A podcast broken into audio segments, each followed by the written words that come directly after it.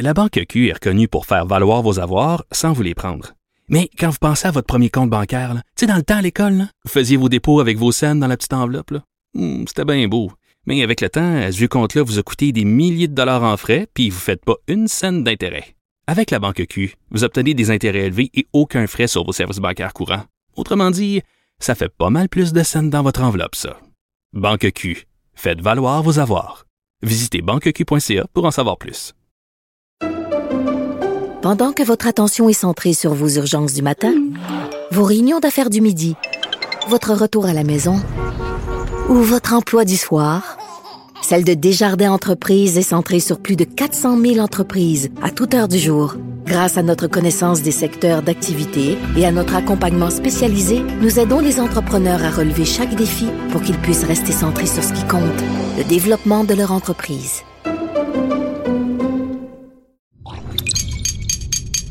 Cube Radio. Il connaît tous les dessous de la politique.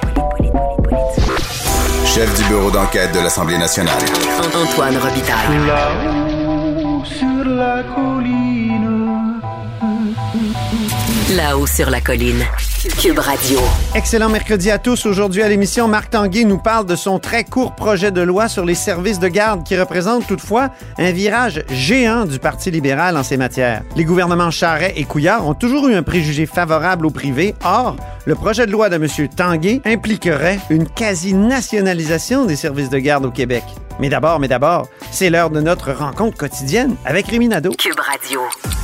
Les rencontres de l'heure. Rémi Nadeau et Antoine Robitaille. La rencontre Nadeau-Robitaille. Mais bonjour Rémi Nadeau. Salut Antoine. Chef de bureau parlementaire à l'Assemblée nationale pour le journal et le journal. Et pour ton premier sujet, j'ai un extrait musical. Oh, rien de rien. Non, je ne regrette rien. Et qui ne regrette rien, Rémi? François Legault. Et moi qui pensais qu'on allait passer de la musique heavy metal dans ce segment. Là, là, c'est le contexte qui s'y prête. Hein, c'est ça. Mais oui, mais la musique française, c'est plus en lien avec la nation. Exact. Voilà. Alors, François Legault ne regrette pas d'être intervenu fortement et d'avoir attaqué le Parti libéral et Greg Kelley au Salon Bleu, alors que pourtant, on commémorait le premier anniversaire du décès de Joyce Echaquan à l'hôpital de Joliette. Alors, moi, on en a parlé hier, malgré les explications de François Legault, je maintiens que ce n'était pas le moment, qu'il n'aurait pas dû faire ça. François Legault, très d'accord avec toi. Son explication... C'était déplacé. Oui, son explication est la suivante. Il soutient donc qu'il avait pris connaissance de la vidéo tournée en juin dernier lors d'une manifestation de Black Lives Matter dans le West Island où Greg Kelley s'adressait aux manifestants. Et M. Legault dit qu'il a pris connaissance de cette vidéo-là juste avant d'entrer dans le Salon Bleu et qu'il ne pouvait pas laisser passer ça. Selon lui, c'est une insulte aux Québécois. M. Kelley a l'air effectivement de faire une nomenclature d'éléments qui peuvent choquer les communautés, la communauté anglophone. Et donc, il fait... Il met tout dans un mélangeur, puis il appuie sur « play ». Exactement. Sur « on ». Donc, il fait une liste... Loi 21, ouais, projet de loi 96, décès de Joyce Echaquan, utilisation de la disposition de dérogation. Exact. Et il le fait sur un ton vraiment comme s'il était outré de l'ensemble de ces éléments-là. Et par rapport au projet de loi 96, il dit que ça enlève des droits. Ouais. Et il ne pose pas une question, il fait une affirmation. Parce que Dominique Anglade louvoyait là-dessus ce matin. Là, elle dit on peut poser des questions, mais il ne pose pas des questions, M. Kelley. Il fait une affirmation. Bon, alors bref, M. Legault, lui, estime qu'il ne pouvait pas laisser passer ça. Et c'est la raison pour laquelle il est intervenu. Il dit que c'était comme une défense des Québécois. Alors, il ne regrette pas. Il ne s'est pas excusé. Les partis d'opposition, les libéraux, en fait, demandaient qu'ils s'excusent. Les autres partis ont parlé aussi d'un moment qui était qui manquait de classe, notamment ce qu'a dit Paul Saint-Pierre Plamondon. Ça a été donc dénoncé unanimement. Manon Massé était gênée de ce qui s'était passé, embarrassée, a-t-elle dit. Oui, hier, elle avait quitté le Salon Bleu en claquant la porte. Oui. Alors là, je pense qu'à un moment donné, M. Legault, on l'a dit, se plaît beaucoup dans le rôle de capitaine Québec. On l'a vu pendant la campagne électorale fédérale.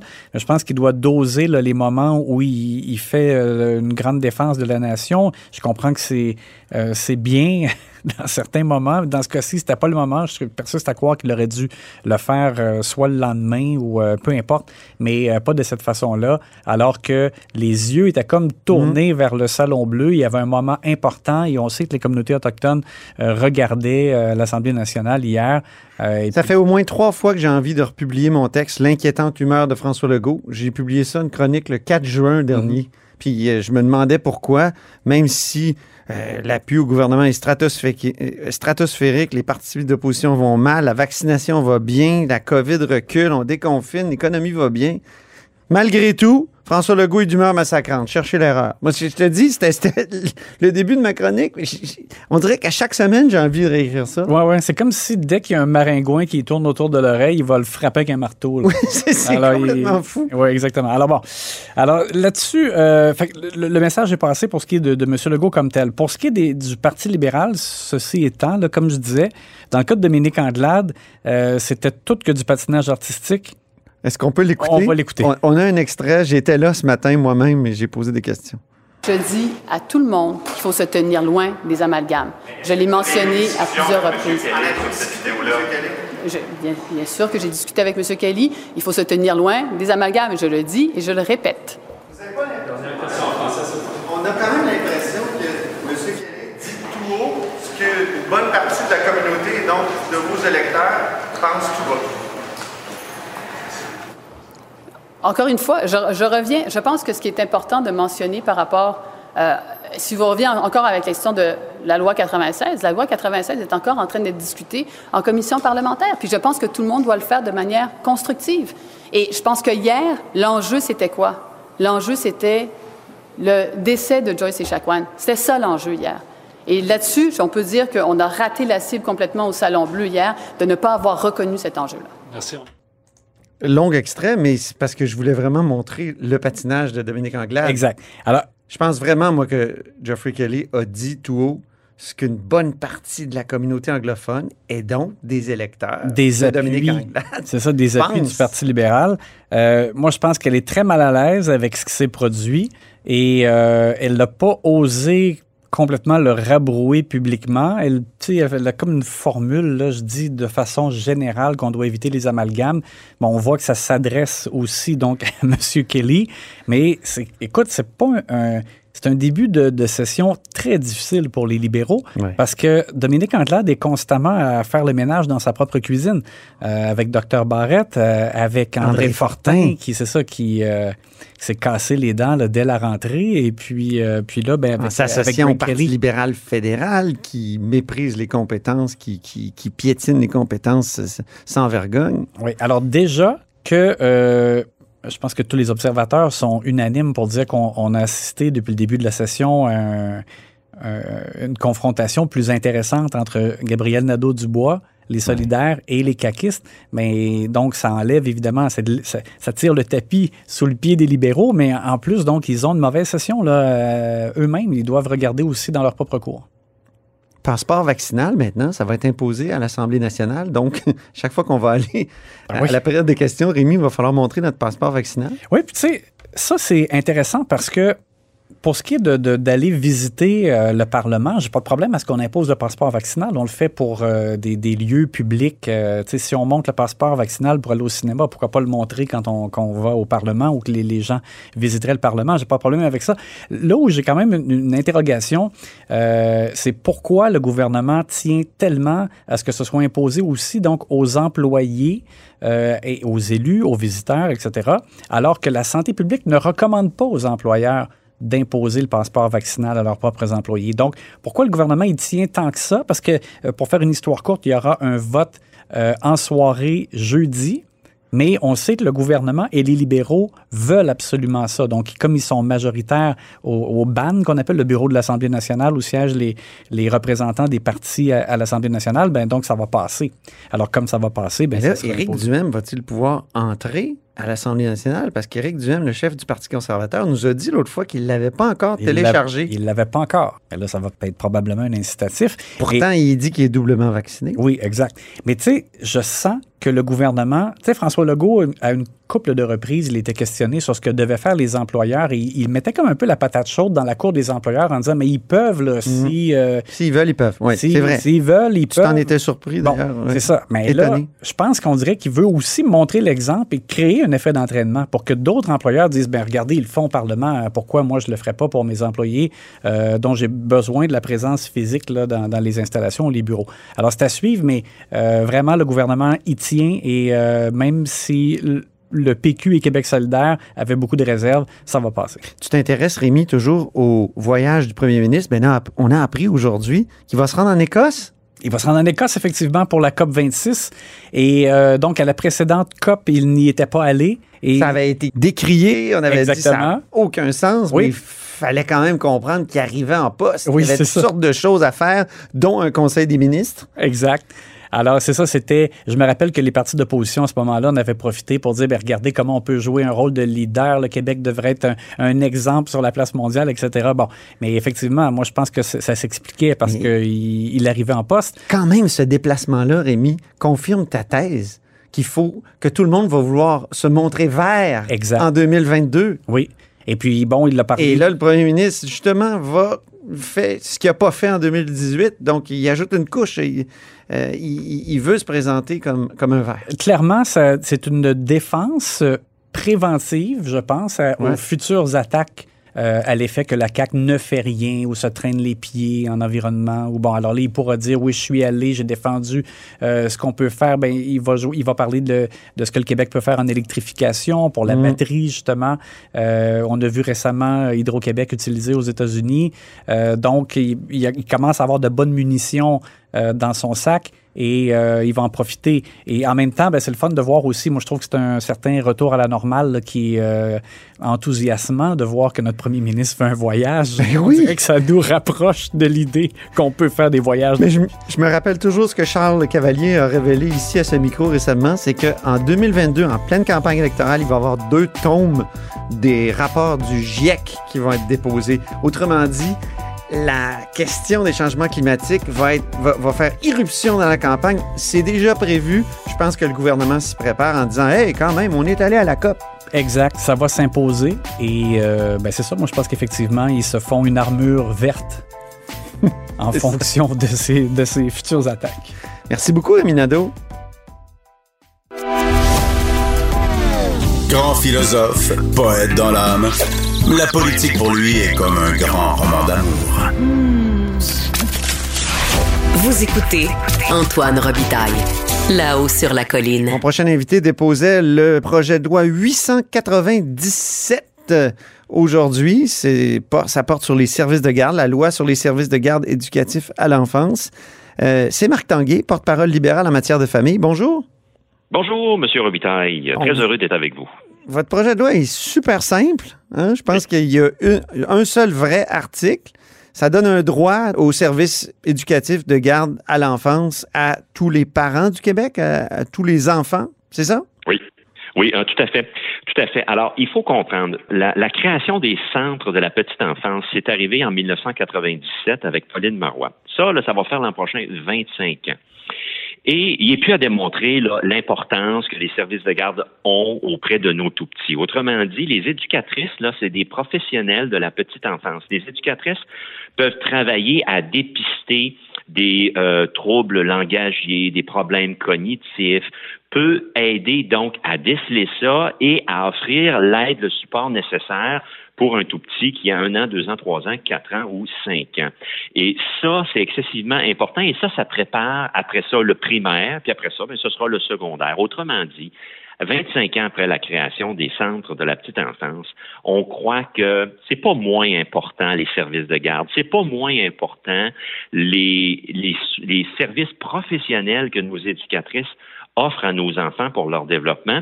Et ça doit donc être un droit, au même titre que c'est un droit que d'avoir une place à l'école primaire. Il n'y a aucun parent qui accepterait de se faire dire, ben votre enfant devrait normalement rentrer en première année, mais savez-vous quoi? On n'a pas de place à l'école pour lui. Ben, faites-vous-en pas, on va mettre son nom sur une liste d'attente, puis il sera là pendant un an ou deux. Non, non, on n'accepterait pas ça. Ben, on pense qu'aujourd'hui, avec ce projet de loi-là, on doit, comme société, dire que c'est aussi important, puis que c'est un droit, qu'il faut faire en sorte que les parents qui le veulent puissent envoyer leurs enfants en service de garde. La Banque Q est reconnue pour faire valoir vos avoirs sans vous les prendre. Mais quand vous pensez à votre premier compte bancaire, tu sais, dans le temps à l'école, là, vous faisiez vos dépôts avec vos cents dans la petite enveloppe. Là. C'était bien beau. Mais avec le temps, à ce compte-là vous a coûté des milliers de dollars en frais puis vous ne faites pas une cent d'intérêt. Avec la Banque Q, vous obtenez des intérêts élevés et aucun frais sur vos services bancaires courants. Autrement dit, ça fait pas mal plus de cents dans votre enveloppe, ça. Banque Q. Faites valoir vos avoirs. Visitez banqueq.ca pour en savoir plus. Pendant que votre attention est centrée sur vos urgences du matin, vos réunions d'affaires du midi, votre retour à la maison ou votre emploi du soir, celle de Desjardins Entreprises est centrée sur plus de 400 000 entreprises à toute heure du jour. Grâce à notre connaissance des secteurs d'activité et à notre accompagnement spécialisé, nous aidons les entrepreneurs à relever chaque défi pour qu'ils puissent rester centrés sur ce qui compte, le développement de leur entreprise. Est-ce que le gouvernement Couillard aurait accepté un tel projet de loi? Moi, je pense que oui. Je pense qu'on est rendu là. Oui, on est rendu là, mais est-ce qu'on était rendu là dans le temps? Ben, écoutez, ce qui a aidé la prise de conscience collective aussi, là, c'est ce qu'on vit présentement. On vit auprès de plusieurs familles, non seulement 51 000 enfants, M. Robitaille, c'est du jamais vu. C'est plus de 10 000 enfants depuis que le CAQ est là dont les noms ont été rajoutés à la liste d'attente. Et vous voyez des cas d'enfants qui ont besoin de services et qui en ont pas. Je pense qu'on est rendu là. Mais c'est tout un virage que vous proposez là, dans la conception des services de garde, parce que moi, je suis la politique depuis 15 ans. Là, j'ai vu les offensives de Carole Théberge, dans le temps, qui était la ministre de Jean Charest. Après ça, les offensives pour aider, finalement, tout le système privé de garde. Ensuite, j'ai vu quoi? J'ai vu M. Létau qui disait dans un de ses discours du budget qu'on n'augmentera pas les deniers pour les services de garde parce que ça coûte trop cher. Donc, ça me surprend. Et admettez que c'est un virage à 180 degrés. Oui, non, tout à fait. Je l'admets. C'est majeur. Et on a un contexte où là, la dure réalité nous frappe. Crise sans précédent, service de garde, parce qu'on n'y accorde pas suffisamment d'importance. Puis vous voyez tout le discours, là, le discours qui a évolué puis qui est très évident aujourd'hui, peut-être moins et jadis, d'agir tôt. Agir tôt, s'assurer que pour pas que l'enfant, quand il aura 8, 10, 12, 15 ans, ça soit un candidat ou une candidate au décrochage, s'assurer que s'il y a une dyslexie, s'il y a un problème langagier, bien que ce soit très pris très, très tôt. Les éducatrices sont formées pour ça, puis ça participe de la socialisation. Alors, et vous savez, M. Robitaille, il y a un contexte aussi. Ça requiert des investissements majeurs, là. Le réseau actuel des services de garde coûte 2,7 milliards par année. Okay. Un gouvernement Anglade avec un ministre Tanguay investirait combien pour respecter ce droit-là là, que vous réclamez?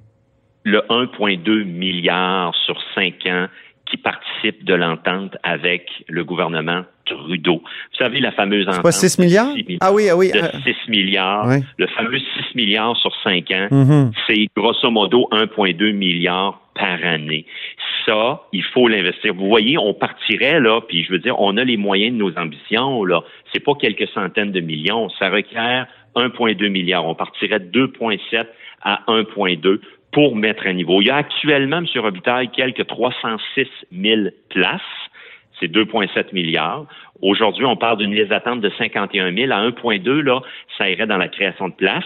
Et ça irait, évidemment, dans les éducatrices. Présentement, nos éducatrices là, qui tiennent le réseau à bout de bras, puis qu'en passant, ils n'ont pas eu de prime COVID, je referme la parenthèse, elles sont en mode de négociation, puis sont en mode grève, là. Ça n'a pas de bon sens. On dit valoriser la profession, puis on oblige les éducatrices pour se faire reconnaître, point de vue salarial, d'aller en grève. Alors, pensez-vous que ça, puis on peut faire un parallèle avec les infirmières au niveau des conditions autres que salariales, pensez-vous que ça va attirer des nouvelles personnes pour être éducatrices? Alors, non, très clairement. Puis, M. Robitaille, vous dites qu'il y a un article, essentiellement. Il y en a deux, puis je vous dirais que les deux sont tout à fait complémentaires et importants. Le premier, oui, ça fait en sorte que c'est un droit. Le premier article enlève toutes les conditions. Autrement dit, ce droit s'exerce compte tenu des ressources qu'on y met et ainsi de suite. Non. Si on l'enlève, un droit, c'est un droit, l'article 1. Mais l'article 2, en toute transparence, dit que le projet de loi se déploierait sur 5 ans. Parce qu'évidemment, là, les gens comprennent à la maison, on ne pourrait pas faire ça du jour au lendemain, puis ça prendrait plus qu'une année pour faire ça. Mais sur 5 ans à terme, c'est le rendez-vous avec les ressources qui nous viennent de l'entente de 6 milliards. On est rendu là. Et là, on pourrait parler longuement, puis je termine là-dessus, je m'excuse, la réponse est longue, là, mais on pourrait parler longuement aussi, oui, de l'impact sur le développement des tout-petits, mais de l'impact sur les mères et les pères qui sont bien souvent en congé sans solde, qui passent des annonces sur Kijiji pour acheter une place, ouais, qui font des CV de bébés. Ça n'a pas de maudit bon sens, ça, M. Robitaille, mais au prime abord, alors ça, faut arrêter ça, là, ces folies-là, là, au prime abord, puis je ne blâme pas les parents, ils en sont rendus à bout, ils ne savent plus comment faire, puis ils veulent une place. Il y a des parents, on le voit, M. Robitaille, c'est le stress financier, puis c'est la détresse. Mais le problème des services de garde puis du développement, est-ce que c'est pas que c'est basé sur un modèle géré par la communauté? C'est pas un palier scolaire? Ben, je pense pas que ce soit géré par la communauté. Je pense pas que ce soit un problème. Je pense que c'est important. Ben, c'est un problème dans la mesure, M. Tanguay, où on doit attendre, où l'État doit attendre que quelqu'un lève la main à quelque part, dise, moi, j'ai un projet.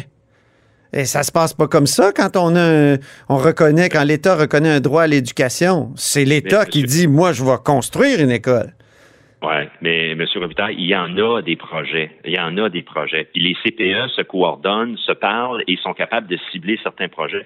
J'ai rencontré, moi, des administratrices de CPE avec plus d'une installation qui ont dû, écoutez bien ça, et faire 11 demandes, présenter 11 fois le même projet. Je comprends, vous ne répondez pas à ma question. Est-ce qu'on devrait transformer finalement l'ADN de ce palier-là, puis en faire un palier d'éducation?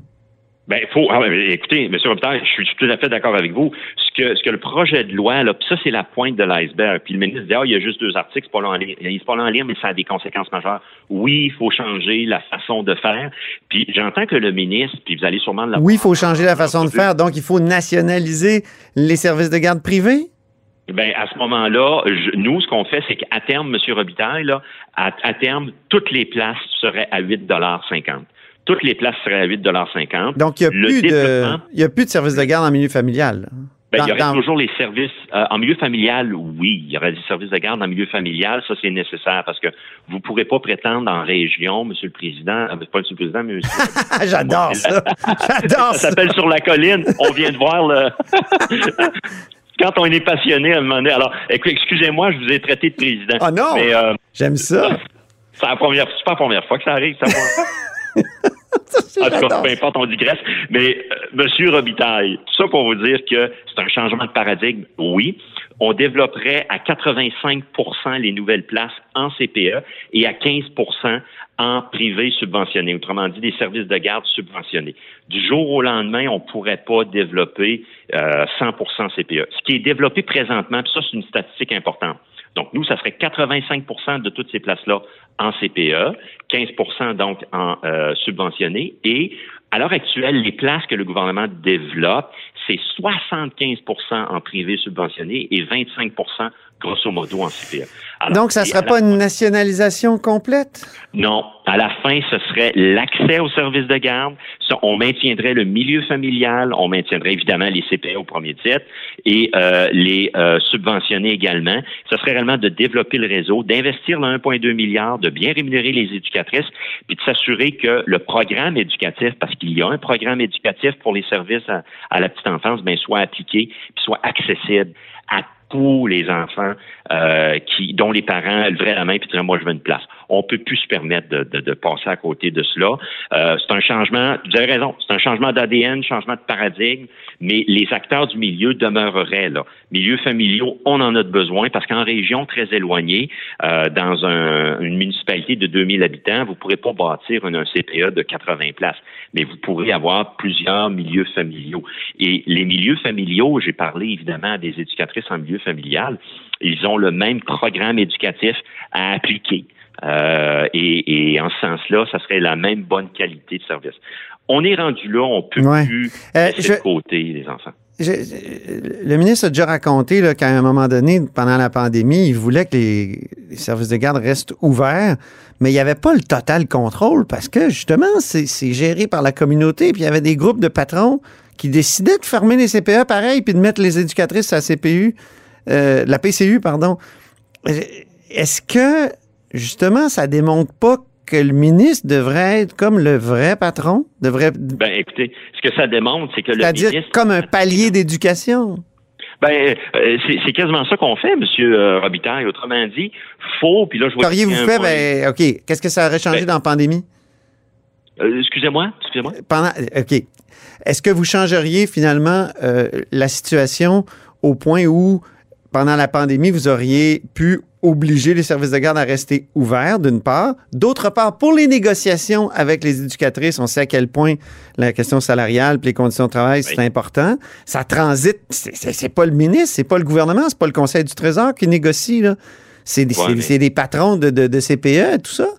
Donc, M. Robitaille, dans le réseau actuel, là, à toutes les fois que je pose des questions, là, fiez-vous sur moi, là, vous voyez la présidente du Conseil du Trésor qui se lève, là, puis c'est elle qui négocie, c'est elle qui va signer le chèque. Puis quand j'ai entendu le ministre dire le système est à 100% privé, il n'est pas public, là, je pense que c'est s'enfarger dans le fait qu'on donne 2,7 milliards de notre argent public au réseau, qui, oui, est multifacette. Encore une fois, CPE, milieux familiaux et privés subventionnés, mais c'est de l'argent public. Puis les négociations, là, les négociateurs là, qui sont face aux éducatrices, puis que les éducatrices ils se rapportent au Conseil du Trésor. C'est le Conseil du Trésor qui va signer le chèque ultimement.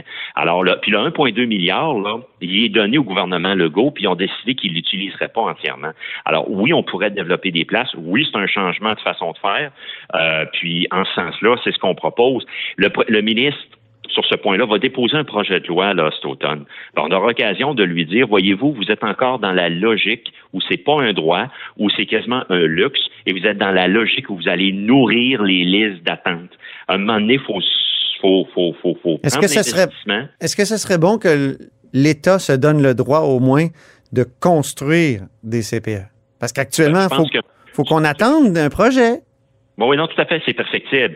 Et ça, encore une fois... Mais répondez à ma question, M. Tanguay, est-ce que ça... Oui, non, je vous dis oui à votre question. Okay. Je vous dis oui. Mais ça, faut bonifier nos façons de faire. Mais vous comprenez que du jour au lendemain, on va pas dire aux milieux familiaux, ça marche plus, on va vous fermer. On a besoin des milieux familiaux. On a besoin de tous les acteurs. Est-ce que le ministère devrait avoir davantage de pouvoir? J'entends que le ministre, lui, veut en avoir plus, puis on va travailler en ce sens-là. Mais vous comprenez que, au départ, si ce n'est pas un droit, on aura toujours, tant que la CAQ sera là, des listes d'attente. Ça, faut le comprendre. Alors, oui, faut mieux faire, puis le réseau est perfectible, c'est bien évident, mais parce qu'il développe pas suffisamment de place. Il y a plein de choses à faire, mais au départ, il faut qu'il soit... Mais là, je comprends que M. Legault veut développer les 37 000 places en 3 ou 4 ans, là. C'est ça que j'ai compris. Ben oui, mais ça, c'est M. Robitaille. Puis arrête pas de nous dire, les libéraux. Ben les libéraux, là, quand on était là, en 4 ans, on en a développé 12. Ouais, M. Tanguay, là, quand même. Là, 3 000 par année. Non, mais là, vous pouvez pas quand même dire que le Parti libéral a été parfait dans les garderies et dans les services de garde, là. De Carole Théberge jusqu'à Carlos Letao, là, je m'excuse, là. Ben, puis... M. Robitaille, vous allez me permettre de dire une chose. Ben oui. Je vous dis, au niveau des places subventionnées. Oui. On en a créé 12 000. Le gouvernement de la CAQ en a créé 1 000 par année, 3 000.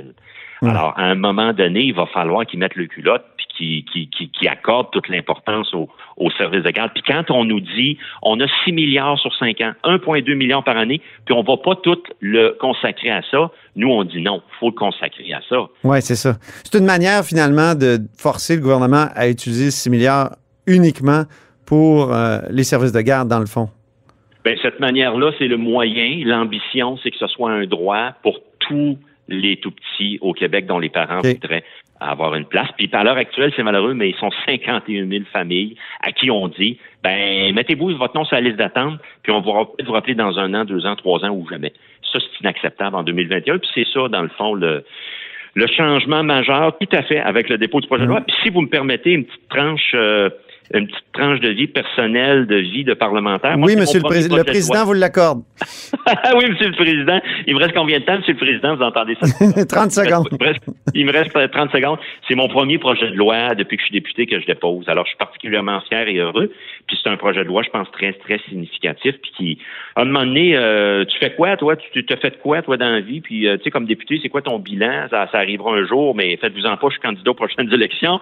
Le peuple décidera, mais je suis particulièrement fier. C'est mon premier projet de loi.